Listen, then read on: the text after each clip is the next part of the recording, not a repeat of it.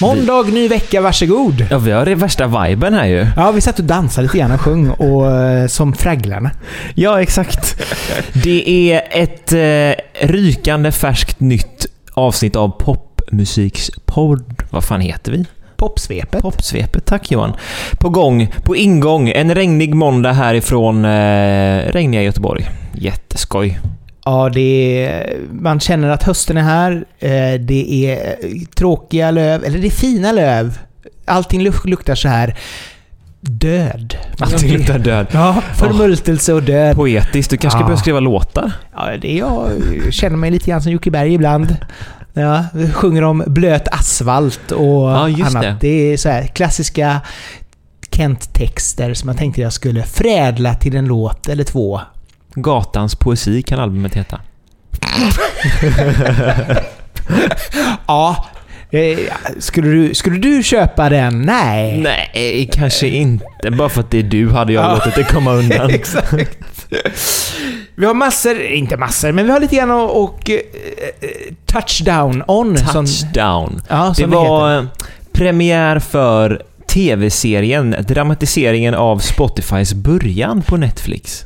Ja, nu, nu- nu, måste vi bara, innan vi går vidare, tv-serien Netflix. Nu Ja. är ju Netflix då inte... Alltså varför säger man tv-serie? Man säger väl bara serie? Ja, det är sant. Serien, det är ju inte Serien. ens tv längre. Nej, det är liksom så här... Dallas var tv-serie. Allt på Netflix är typ Serier. serier. Jag känner mig helt plötsligt jättegammal. Ja, ja, men farbror, du kan fortsätta eh, berätta om, om den här serien. Den här icke-tv-serien då. Nej men det har blivit dags att eh, göra en, eh, en serie av Spotify och det är väl inte så konstigt med tanke på att Facebooks filmatisering kom för jätte, jättelänge sedan. Och det här är en en, en del i, eh, eller en serie i sex delar, där man får följa olika nyckelpersoner från olika perspektiv. Grundaren Daniel Ek, och så från hans idé till lansering, och så skivbolagsbossen Per Sundin, juristen Petra Hansson, kodaren Andreas En, medgrundaren Martin Lorentzon och så den fiktiva artisten Bobby T, som spelas av Janis, som vi även har eh, varit och sett live och eh, jag fick just chansen att prata med förra sommaren också. Ja, Jätte, jätte tre, trevligt och kul att hon har fått liksom en, en debut som skådis nu i den här serien också. Ja, jo, nej, men det är liksom det, efter boken då Spotify inifrån som den här serien The Playlist är, är gjord av. Eh, och vad jag förstod så har Daniel Ek inte sett den. Han tyckte det verkade jätteointressant. Ja. Eh, han tyckte dock att Edvin Endre, han var ju söt. Mm. Vilket också var sådär bara, okej, varför sa du det? On a need to know basis vi Ja sånt. lite, ja, lite så. Men eh, ja. Det är ändå lite roligt. Jag har faktiskt inte hunnit se serien själv i och med att det är så mycket serier. Och Ja. eh, Den kom ju typ bara för några dagar sedan. Så att eh, det har inte gått så bra. Men det är ändå, det är ändå roligt att man kan ta bygga serier liksom från vad det nu må vara. Uber har de ju också gjort eh, serie av, eller ska göra.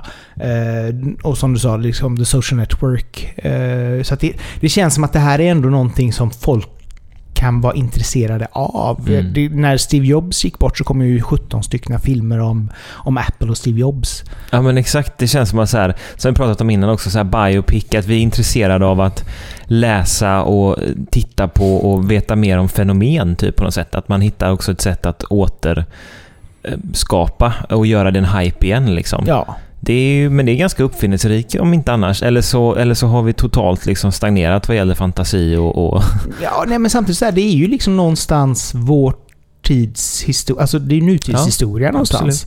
Så att jag tycker det ändå är smart att man gör sådana här serier och, och tar upp både då aktuella händelser, jag menar som World Trade Center, det är klart att det kom filmer om det, eller som det här då. Eh, sen har väl den fått sval kritik kan man väl säga. Det, det har väl varit två eller treor ja. eh, i, i överlag som den har fått, så att jag vet inte hur intressant det kanske är, men... eh, Jag såg första avsnittet. Jag var inte speciellt gripen av det kan jag inte säga. Men eh, man får väl kanske ge såna här nya saker eh, några avsnitt kanske. Ja, det finns ju bara Tre. sex, så att det är Ja, liksom... men, ja, ja. det, Två då. det, men absolut, att köra igenom några stycken är väl alltid bra. Vi brukar säga så här att tre avsnitt brukar vara bra Mm. för att komma in i en serie. I alla fall om det är liksom så här 8-10 avsnitt allt som allt. För då har man liksom så här...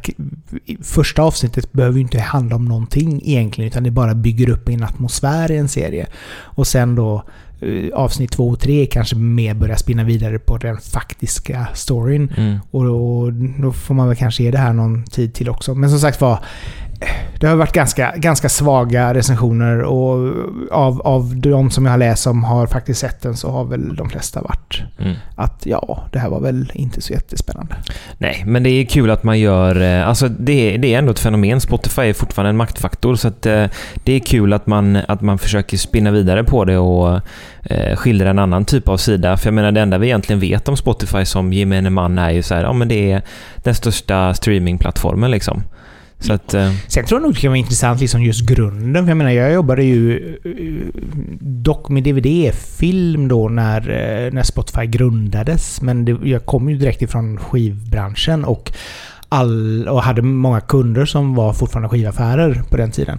Men det, där var det ju liksom den här att de hade tagit och, och länkat allting till Pirate Bay så att man skulle kunna streama därifrån och så vidare. Alltså det är ju ganska intressant hur de byggde upp hela konceptet med Spotify, hela plattformen och för att liksom pitcha in den och visa upp och, och skivbolagen som mer eller mindre var liksom så här allt var i fritt fall och vi har, ingen, vi har liksom ingenting att förlora på att testa detta nej. Och det slutade med liksom att de bara, okej vi kör och nu är det den största streamingtjänsten i hela världen. Ja, Vilket helt, är helt fantastiskt. Ja, men det är väldigt imponerande så att man har byggt... Vad gjorde man innan Spotify i min fråga? Då var det ju typ iTunes, Ja, känns det ju som. ja. Jo, men det var det ju absolut. Eh, Jag använder ju iTunes jättemycket i och med att jag är upp jag är uppväxt med att man ska betala för sig. Eh, så att då har jag ändå köpt köpte jag all musik. Eh, och det bästa var ju att man fick ju musiken direkt ner i datorn så man kunde lyssna på den med en gång. Mm. Eh, så att man behövde aldrig liksom beställa från CD-Wow eller vad det nu var man beställde ifrån. Nej. Eh, Diskshop beställde jag ifrån, men det är kanske är en senare generation. Ja, det, alltså jag körde, ju mest, jag körde ju mest ifrån Storbritannien i och med att jag köpte mycket singlar och sånt. Just det. Och där fanns det ju jättemycket och roliga utgåvor och det var posters och det var hej och hå i dem. Så det var Jag kan roligt. sakna det samtidigt. Liksom så här, även DVD-tiden när man liksom gick och köpte sådär, åh nu har den släppts den här filmen, nu ska jag gå och köpa Mm. DVD-skivan och titta på den hemma, liksom stoppa in den i DVDn.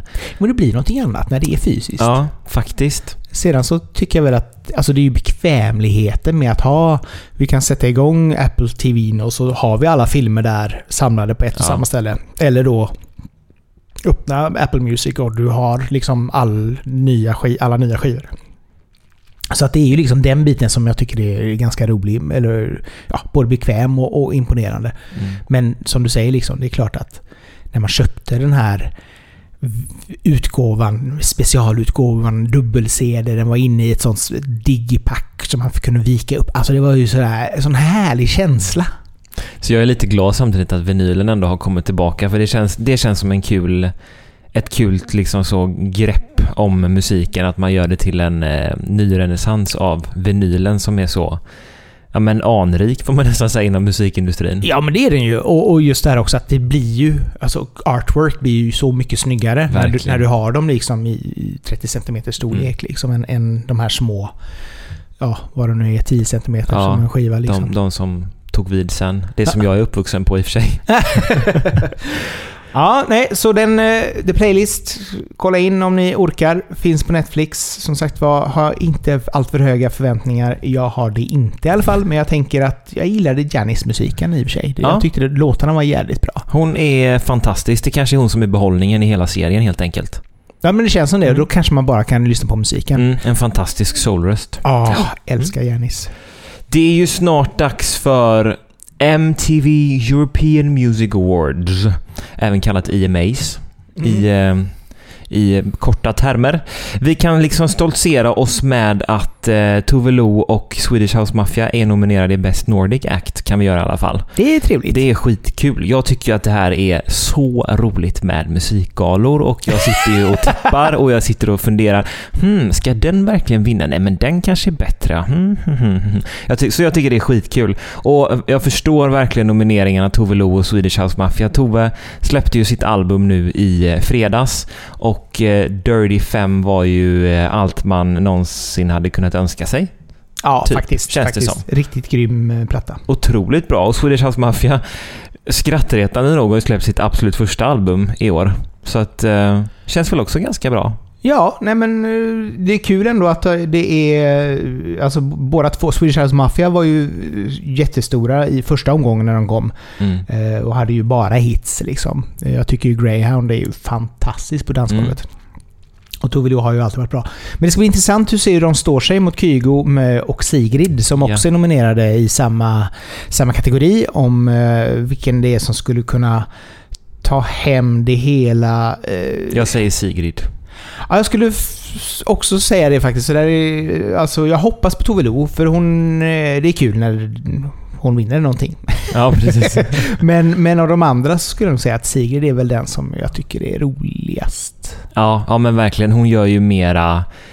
Eller hon och Tove Lo gör ju absolut skitbra pop båda två, men de skiljer sig ganska mycket. Och Tove Lo har ju sitt ut- uttryck och Sigrid är mer den vanliga tjejen från liksom Norge där som lika gärna kan klättra i bergen som var musiker. Ungefär känns det ju som. Ja. Och det är ju jävligt coolt. Ja. Jag hoppas ju på eh, riktigt eh, bra framträdanden och, och då får man väl se vilka som... Eh, känns ju inte som att alla de här får plats. Jag hade velat se både Tove Lo och Swedish House Mafia och Sigrid på galan, men det... Det får jag nog eh, se mig i stjärnorna efter. Ja. Ja, sen om man kollar på eh, de andra som är nominerade i eh, European Music Awards så är det ju, alltså Harry Styles är ju med i typ allt. Mm. Till och med bästa rockgrupp liksom. Ja. Nej, men, Han, nej, men han, är, han är ju verkligen nominerad till det mesta. Så att Ja. det känns ju som om att han kommer till att ta, ta hem mycket av detta. Mm. Eh, så känns... Ja, det, han borde. Med tanke på att han har ju liksom, han är ju årets största artist. Och det är skitkul att han kommer från Europa, så jag hoppas att han liksom också så kommer till galan och att han eh, är tillräckligt liksom så eh, lite Amerikaintresserad att han väljer att göra ett uppträdande på IMAs. För att Ja. det är ju lite coolare att liksom göra karriär där borta i staterna såklart. Men eh, ja, vi får väl se. Det har ju inte publicerats vilka som ska framträda än. Nej. Ehm, Men vi får se. Ja, nej men det, det är alltid kul med gala. kul med gala. Ja. Det händer någonting i november. Du kommer att sitta som klistrad framför... Jag kommer TV. följa den live, det ska jag minsann tala om. Oj, oj, oj. Ja, jajamän. Vi går vidare. Vi går vidare med en liten eh, popnyhet. Vi har pratat mycket poppunk förra året ju. Det var en trendspaning. Det och 80-tal har vi liksom diskuterat och vi sa ju att ah, det kommer säkert komma en jäkla massa poppunk på svenska också. Åh, jajamän. Det har det väl gjort. Kan man kalla Emilia Pantik som jag har träffat eh, för poppunk? Ja, det kan man väl kanske. Ja. Ja, det finns en hel del sådana akter på, i, på svenska också. Men 2023 så känns det som att det här kanske kulminerar, så får vi se vad nästa trend blir. För då ska Blink-182, det legendariska bandet, ut på en världsturné och det blir faktiskt deras största hittills. Så att det är ju ett faktum att, eh, att världen skriker efter punk och Johan, han, han kvider. ja, det är ju inte min starkaste gren det här, men Nej. eh, jag förstår väl att det är... Det är väl lite grann den här... Eh, alltså... Blink 182 kom ju liksom slutet på 90-talet. Det är lite grann så här... Någonstans så blir det ju nostalgi numera för de som var tonåringar eller barn då.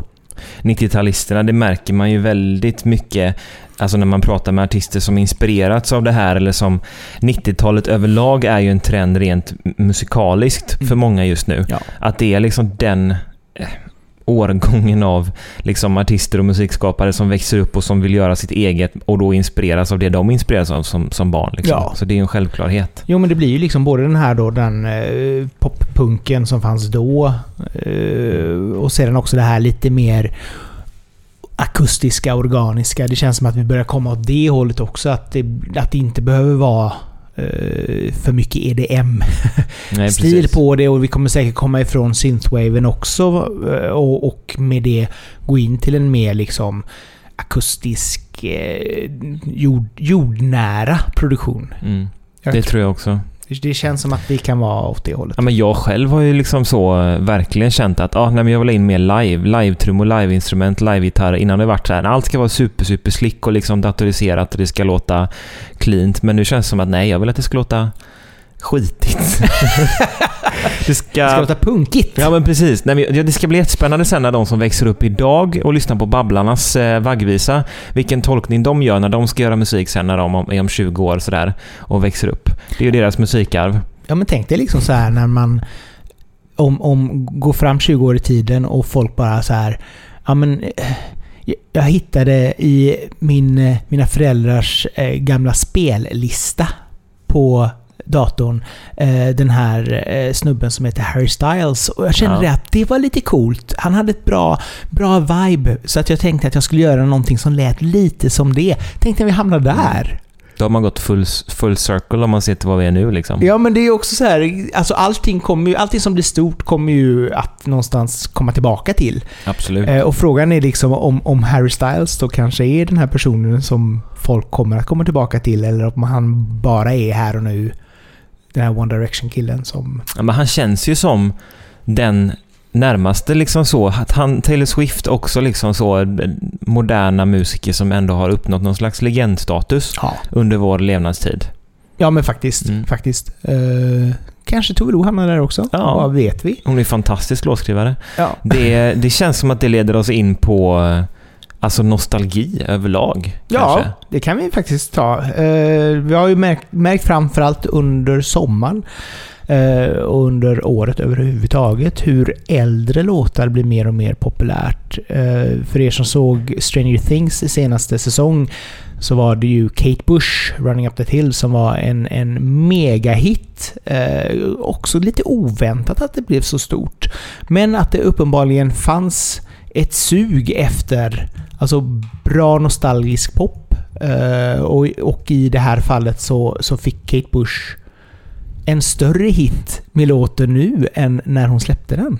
Ja, vilket är helt otroligt och det är också liksom så här ett bevis på hur bra musik liksom så kan komma upp i ett nytt ljus med en ny generation. För det här är någonting som blir helt nytt för alla de som såg Stranger Things och liksom eh, hör den här låten för första gången och att den är så aktuell. Men den, jag tänker också att den passar ju så pass mycket in i vår samtid soundmässigt idag. Hade vi gått tillbaka tio år när EDM liksom var mer liksom så, då hade ju inte det funkat alls. Nej, utan det är nog det här att det är kombinationen av rätt låt på rätt tid. Mm. Absolut. Och just det här också att det kanske inte är den här... Det är ju inte den här typiska 80-talslåten med det sättet att det är så här glättigt. Eh, alltså Modern Talking, Kim Wilde. Den typen. Utan det är ju liksom Suggestivt. ja, suggestivt. Stora pukor liksom. Eh, väldigt dramatiskt. Det är alltså...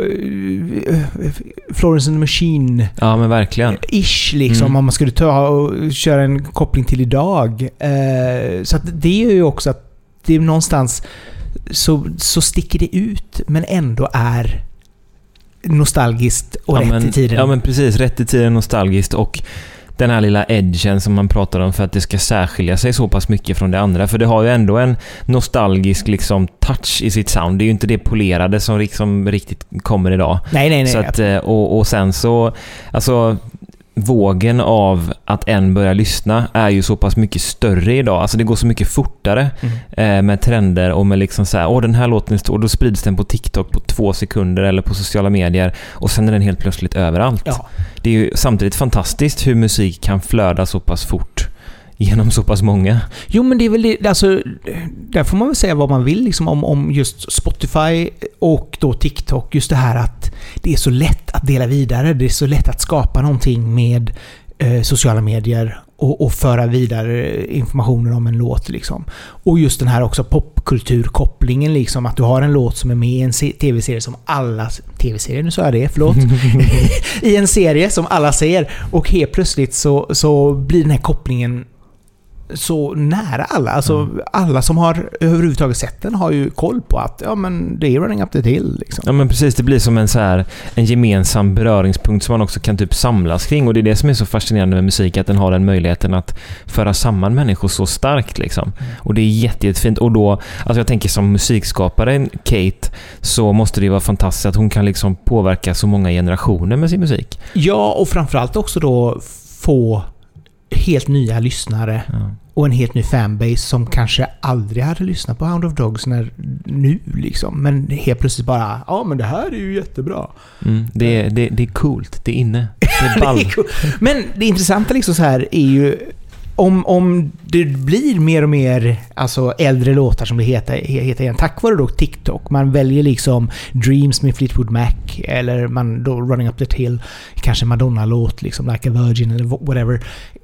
Kan, kan det bli ett hot mot dagens artister som, som inte riktigt kommer att nå ut? För att de helt plötsligt så har de liksom kanske till och med bättre och starkare låtar att slåss med som de egentligen aldrig behövde slåss med tidigare för att fokus har hela tiden varit med det nya. Mm. Men nu stannar man upp och så går man tillbaka och, och börjar titta på katalogsmusik igen.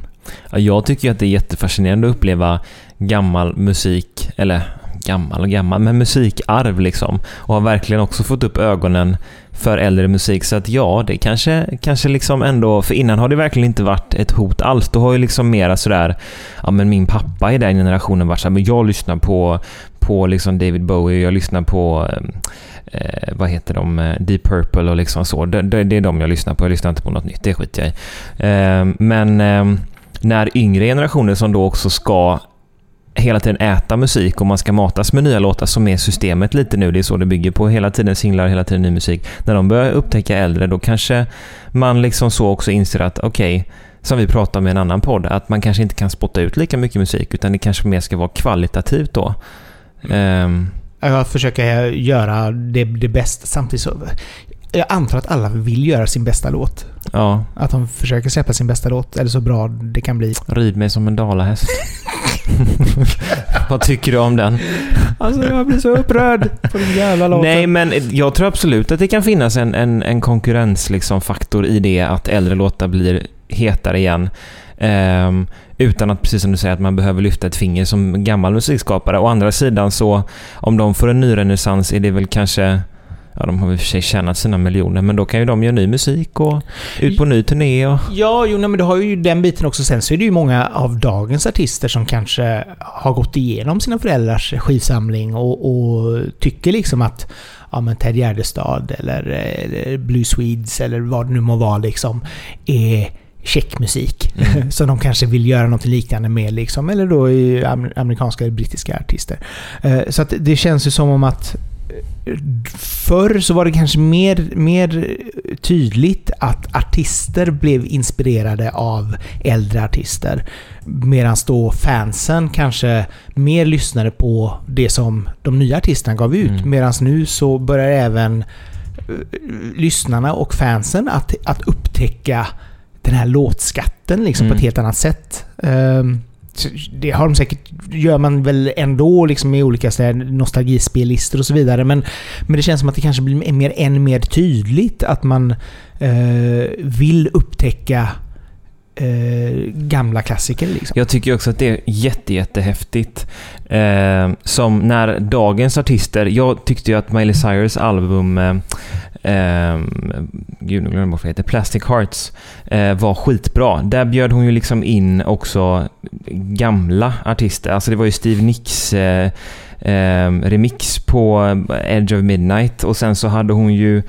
ehm, Debbie Hart hade hon ju med. Mm. Eh, vem var det hon hade med mer? Eh, men vad heter han? Bill, eh, Billy Idol hade hon ju med också. Ja. Alltså det är ju skitcoolt när äldre artister gör ett samarbete med eh, en yngre förmåga och att det blir något helt nytt. Ja, att man lite- för ihop det gamla och det nya på något sätt. Det älskar jag ju. ja, men det är lite grann som Elton John har gjort här nu de Ja, senaste... men precis. Hans alb, hela plattan där ju. Ja, det är ju Eh, verkligen liksom... Ja. Sessions-albumet. Och sen då Britney-singeln. ja, men precis. Verkligen. Det är skitcoolt. Och Beyoncé hade någon sån också på... ehm, Grace Jones hade hon ju med på en, en låt.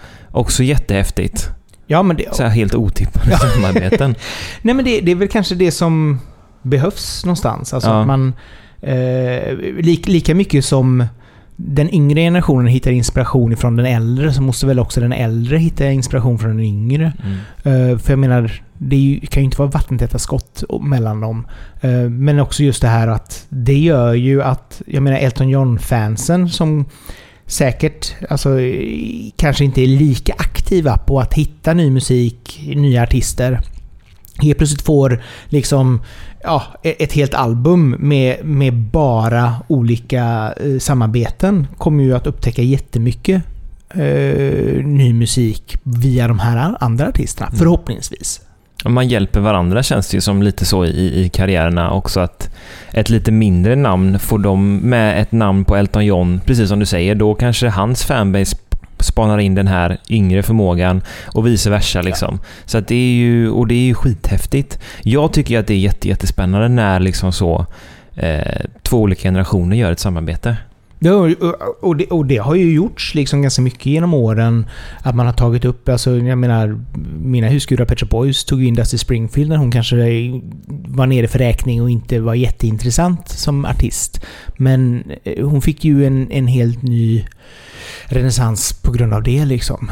Eh, så att ja, det, det, är nog viktigt också att hitta de här artisterna. Just de här som kanske inte är lika lika mycket i, i rampljuset hela tiden utan Mm. man hittar guldkornen liksom. Ja, det är kanske därför som, även om Fleetwood Mac alltid har varit en, en inspirationskälla för väldigt många, så tror jag nog att det var ganska många som ändå kände att åh, Dreams. Alltså att det, det, det blev någonting när, när man tog den låten och gjorde den här TikTok-videon för en helt ny generation. Ja.